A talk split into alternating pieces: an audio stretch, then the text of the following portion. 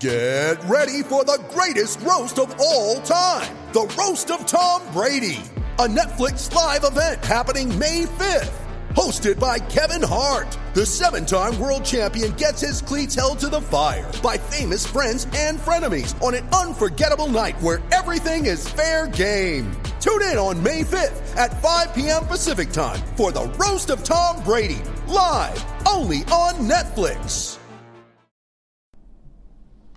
Well, welcome to Dilly Ding Dilly Dong, the Leicester Mercury's Leicester City podcast. I'm Rob Tanner. I'm joined today by James the Sharp End Sharp, and we're going to be dissecting uh, City's victory over Watford at the King Power Stadium on Saturday and assessing where they are in the grand scheme of things. Where are, are City now that Claude has had a decent spell of uh, of time in charge of the club, and we've seen a bit of an evolution of the side in terms of the playing and the personnel.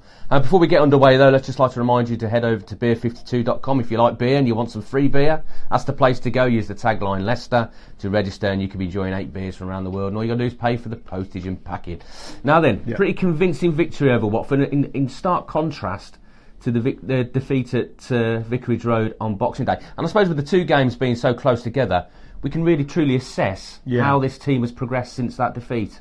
Uh, a lot, I think, is the is the short answer to that. Um, Claude Puel said in his press conference afterwards that he felt that Leicester could have won by more goals, and I think I think you probably agree with that. If they'd been a little bit more accurate and precise in the final third, because they they created quite a lot of openings, but then the final ball would either be a bit too heavy or slightly misplaced. Um, but other than that, as soon as, as soon as, as soon as Vardy scored the penalty and that, that they went ahead, there's only really going to be one winner after that, and a bit of magic at the end by Mahrez just rounded it off. But compare that to the Boxing Day game, where Leicester just couldn't deal with the physicality of Watford and the two goals from set plays. Leicester ironed that out a little bit, and also had talked before the game and also after the game about how if you try and just outmuscle them, the game becomes a lottery, as he called it. Whereas if you can get the ball on the floor, play it around them, show a bit more quality, then you can win the game. And that's what they did. But you've still got to have that physicality about you, and I, Yeah. I saw a difference in, in City's physicality to the game at Vicarage Road. I mean, the first couple of minutes they had to defend three or four corners Yeah. straight away, and I think that set the tone then because they cleared them uh, quite comfortably, Mm. and they grew in confidence uh, thereafter. Also, I noticed as well Troy Deeney outmuscled Maguire to win the first header of the game, and after that he didn't get another header. Yeah. Maguire was on top of him. So City certainly had improved in that in that uh, area as well. And it, it's great that you you know P- Puel said he's right. You get the ball down, you play against these sides because you you know you're better footballers than them. Yeah. But you've got to earn the right to play your football. You've got to earn the right to to, to have that space to play.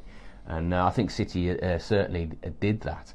Um, that was one area where we'd said in the build-up that Leicester should be better footballers than them, but we've seen their Achilles heel, not even just a heel, ankle, shin, leg, is their defending of set pieces.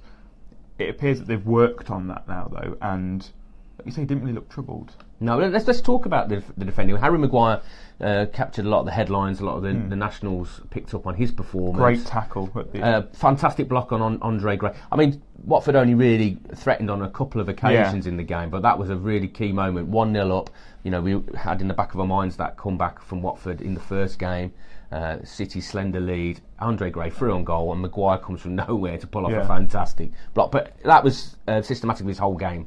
I thought he was excellent defensively as well. I've been a little critical of, it, of him at times this Yeah. season when he's got too tight or he's gone no man's land. He either goes too tight or he, he Well, he got, he got turned by. Mo Salah, didn't he, at Liverpool? Yeah, he did, and now well, you put that down to genius. But I'm thinking more the Depoitre one when Yeah. he got way too tight there.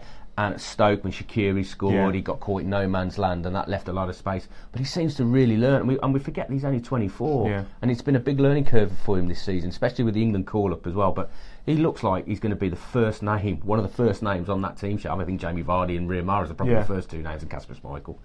But uh, besides them, Harry Maguire probably now first Yeah. choice at the back four. You'd imagine so, yeah. And I, I think it's it's funny. Someone on social media the other week had, had posted saying if you could have a, if your team could be made up of eleven of one individual in your team, it sounds odd, but who would it be? And I went with Maguire because his all-round game is there. He's big, he's strong, he defends really well. But with the ball at his feet, as we've seen a lot, he brings it out. He's got quality. He can pass the ball.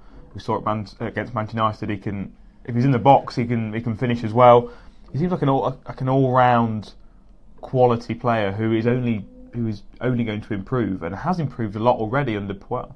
But he doesn't look like a stereotypical No, footballer, does no, he? I remember when we spoke to um, the guys at the Hull Daily Mail when Leicester were going to sign him, and you asked the question of what's he what's he like, and I remember the guy on the end of the phone said he doesn't look like a footballer. It looks like everything is all a bit wrong. Everything's in the wrong place, but it all works. And when the ball at his feet, he looks like he's a, a classy footballer. That's how it. That's how, how it works. Well, like we spoke to Kasper Schmeichel after the game, and we asked him about Maguire and his performances, and he said uh, he's fantastic with the ball to feet.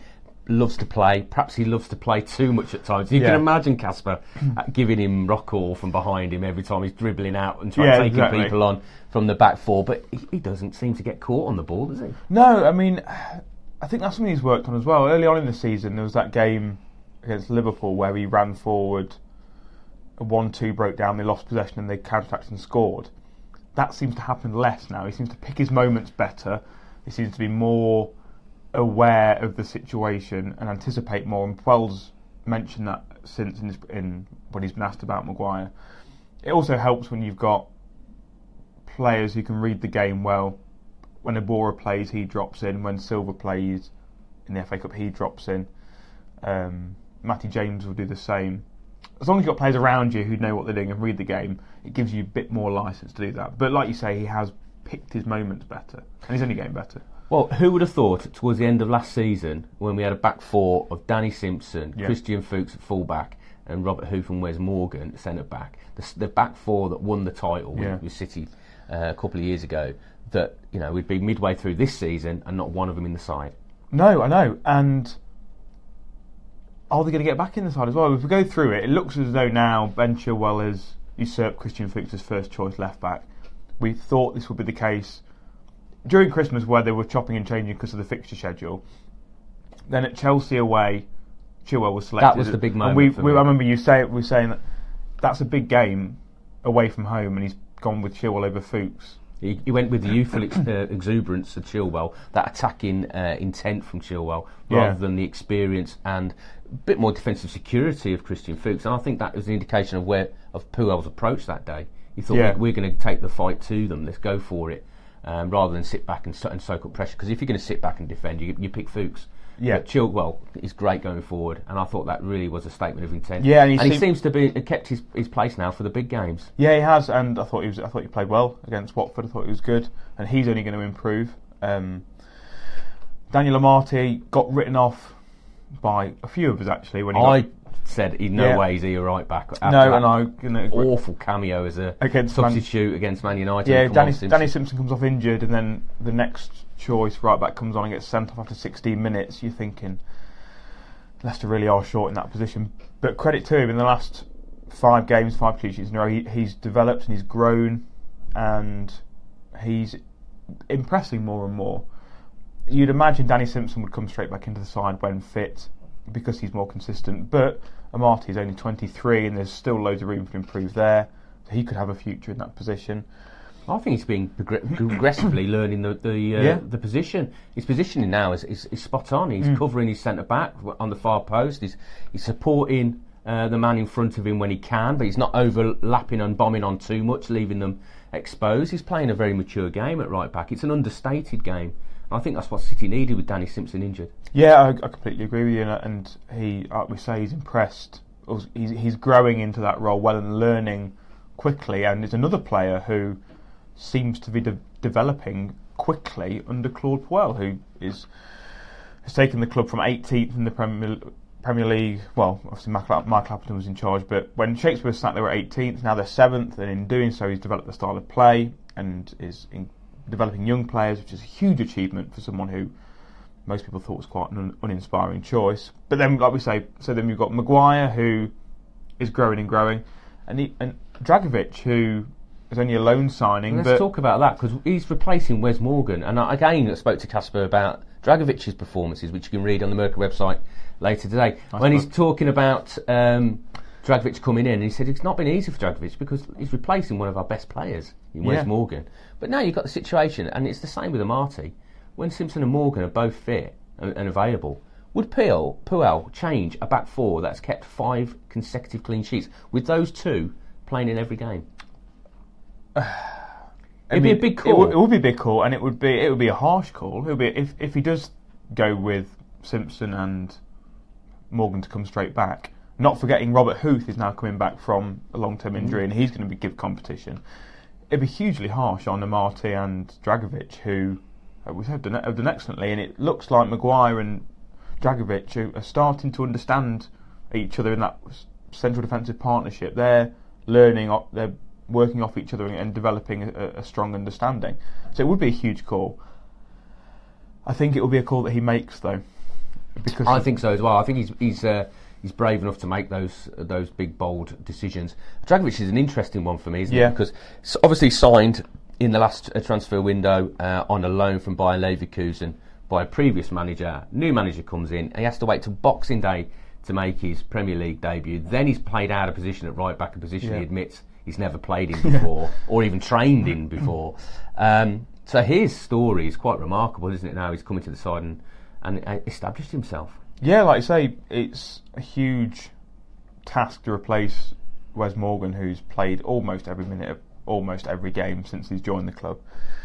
But he's done that well, and it's interesting to see what they will do at the end of the season because, as we know, he's only a loan signing at the minute.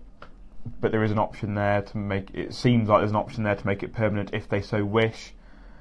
If he continues to play as he is playing now and developing and forming a bond with the with the defence that there is there, there, there at the minute, I could see Leicester making this a permanent deal. I can as well, and I think certainly think there um, the urgency to get some deals done uh, in this January transfer window, which was notoriously difficult to operate in, and Yeah. certainly you pay over the odds in January. I think that's really been uh, lessened now by the, the performances of Dragovic and, and the development of um, uh, Amartey. But we talked about the new guys coming into the side, but it's the tried and trusted duo, wasn't it, that won Yeah. the game for City on Saturday? Riyad Mahrez and Jamie Vardy. Once again, what would City do without them?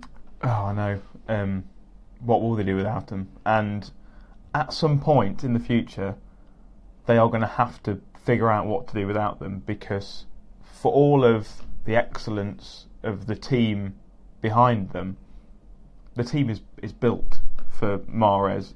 It, the, the team's function is to allow Mahrez and Vardy to win games of football, and they do that, and they have always done that, and they will always do that while they are at Leicester. Of course, there's the future of Riyad Mahrez that is constantly asked about. So Every press every press conference. So at some at, at some point, whether it is this month or whether it is in the summer, Mahrez, the chance of Mahrez being at Leicester becomes less and less. Vardy is now 31. In the future, not now, not not next season, but at some point Leicester will have to try and replace both of them. They are huge shoes to fill because they are both superb footballers. No, absolutely. I mean, Mahrez' goal at the end Yeah. was the icing on the cake, wasn't it? But it was Jamie Vardy that uh, got them ahead, winning his 13th penalty. That's Yeah. quite a phenomenal record. You at pace in the box, and he forces you to make a decision.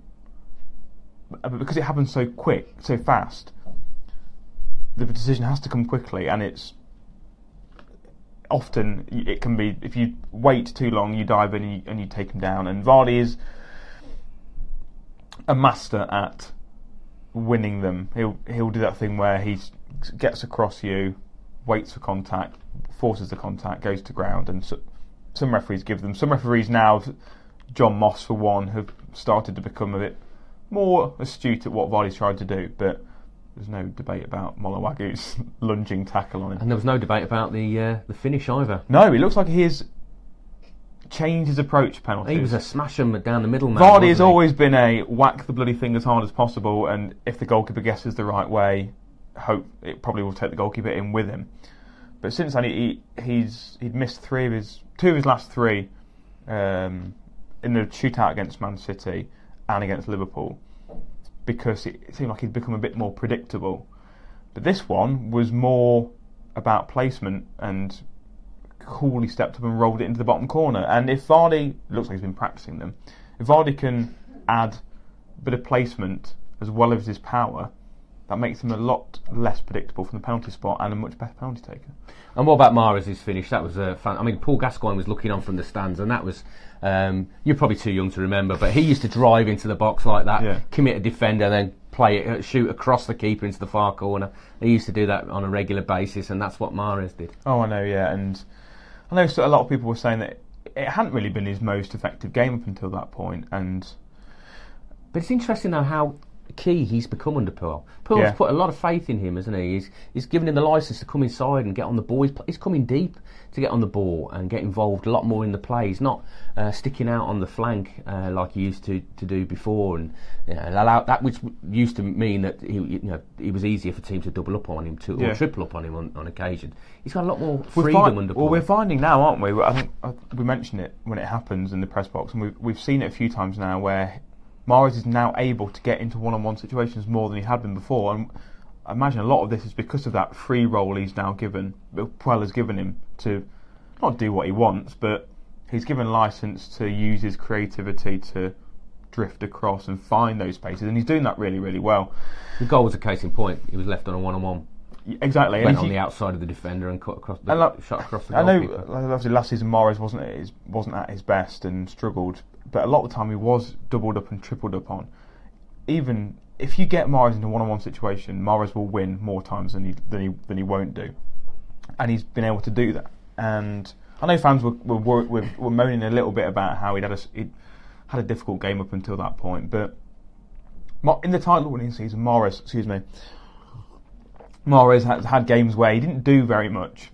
Watford away in that title winning season being a case in point where he'd have a very quiet 80 minutes and then out of nowhere would conjure up something magical to, to win a game, which he did there. and He did on did on um, on Saturday. It would be more annoying when Mahrez is dancing past defences wearing a team shirt other than Leicester's than it is annoying to see him have a quiet 70 minutes and then do something. Well, let's talk about his future then, because uh, we know he wants a, uh, to, a, a move, Hmm. preferably to England, stay in England, uh, to a Champions League side. Yeah. But nobody's come in for him yet. No. Nobody's shown um, their colours at the moment, or played their cards. And um, the longer you go on, you think, well, where would he be better off than being at City? City's seventh now. They are the best of the rest outside that top six that he I know. that he covets. But none of them are coming in for him. So where else should he be? Exactly. I mean, I, I, I tweeted last week when Arsenal looked really poor and lost. I know they dismantled Crystal Palace at the weekend, but and Arsenal have been the only real team that have shown any kind of vocal interest in him. In that Wenger has said how much he likes him, and Mars even admitted himself that he had talks with Arsenal over last summer. Talk is cheap, but Mahrez isn't. Ve- exactly show so. your money if you want. Yeah, exactly so. But I tweeted last week that uh, our Riyad Mahrez wants to play football for a team that's going to win tro- win trophies and playing the Champions League. And at the minute, Arsenal do not look like that kind of club. If our, if Mahrez wants to leave for those things, don't go to Arsenal. You're too good for that. But then you're looking ahead of that, and Man City and Man U, you can't I can't see them coming in for him. And Tottenham and Liverpool, Liverpool have already said they're not interested. I can't. I, the options, like you say, are dwindling as to who would want Mahrez, and. I think they'd like him. They'd like him, but will they pay the money that- Yeah, but not at the, the the figure that Leicester City would be demanding. I mean, Paul joked the other week that he'd be worth hundred million pounds now, but I don't think he'd be No. that too far off that. No, and I and I know we've had we had a debate today on the sports desk about whether Mahrez or why Mahrez is deemed. When we've mentioned before that he has the same Premier League record as as Coutinho, and Coutinho is courted by Barcelona at four, four, five bids up to 142 million. Why does Mahrez not warrant that same kind of in, interest or willingness to, to, to pay out that kind of money? But at the minute, he, he doesn't, and that's, great news for Leicester fans, and because it means that he's he's un- unlikely to go anywhere. But I know people think he's he's un- inconsistent and can drift out of games. You look at the likes of you look at the likes of Coutinho and, and, and other mercurial players. They do have tendencies to drift out of games, but win games of football with their individual brilliance, which Mahrez does. And if no one wants to bid that much money for him, I'm happy with that. Well, let's talk about uh, the transfer window then. It's been a very quiet one Yeah. so far. Fousseni Diabaté was on the bench. Uh, so Puel uh, was true to his word that he isn't signed just for the under 23s, although we No. expect him to play predominantly in the under 23s, but he is going to integrate him in the first team squad between now and the end of the season. And obviously, Adrien Silva was completed and, and confirmed. Yeah. Um, on the opening day of the window, but since then it's been incredibly quiet in terms of incoming. And Claude Puel admitted last week that he's not close No. to signing anybody. Now, outgoings, there's been an increase in speculation. We know the situation with Slimani and Ulloa. Yep. Uh, it'll be one or the other that will probably move on um, before the window shuts. Uh, if a deal can be done with somebody for Slimani, and there's been uh, lots of interest, Yeah. um, then they'll probably do that one. If Slimani stays, then Leo, and there's been even more interest in Leo um, from several clubs. Crystal Palace is the latest one that's been linked. linked. Villa, we know uh, they're interested, and there's several others as well that have expressed an interest to take him on loan. That he might go out. But the interesting one today was Slimani to Chelsea. Yes, I mean this. I mean Chelsea's rumoured transfer target list is getting ever more farcical by the second. Clearly, Antonio Conte is desperate to find or sign a target man, and he's been linked over the last week with pretty much every target man in the. So had Andy Carroll, Peter Crouch, now Islam Slimani. Um, Ashley Barnes from Burnley. I mean, I think somebody's having a bit of I fun. think the Undertaker might get linked next. He's looking for a big target man. But it's, look, the interesting thing is that Slimani isn't really No, a target man. No, we've said this before, haven't He's, we? he's an in-between sort of striker, Yeah. isn't he? He's not. He's not a one that's going to racing in behind like Vardy, but he's not a Leo who's, who stands tall and holds defenders off. No, we've said this before. He looks like he should be a target. He look. He has the shape of a target man, but he's not. He isn't really. He's more. He's more of a poacher. He's really just a, a big poacher. Get in the box. Get crosses into the box. Slimani will find space and will head the ball into the goal or kick the ball into the goal. Mm-hmm. He's not a. He's not a back to goal. Hit, hit his chest, bring it down, bring Hazard or Willian or Pedro into play. He isn't that kind of striker. So, if Conte wants him as a target man, I think he's after the wrong bloke. Mm. Well, they've been linked with Edin Dzeko now, and I think that's probably more realistic than. Yeah. than But like we say, I think Slimani's uh, omission from the from the squad raised more questions about his future. Besiktas continued to be linked with him, and I, at some maybe later on in the window, I can see something happening. Yeah, but uh, what about Andy King? Because he's also Yeah. been the subject of um, speculation. City's longest-serving uh, player uh, fou- found himself outside of the squad now. I mean, he's got so many midfield options now. Puel, Matty James, did he look like the first choices? Vicente Iborra didn't even get in the squad for know, Watford. yeah. Silva on the bench. Where does that leave Andy King? And is this finally the end for King at City? I don't know.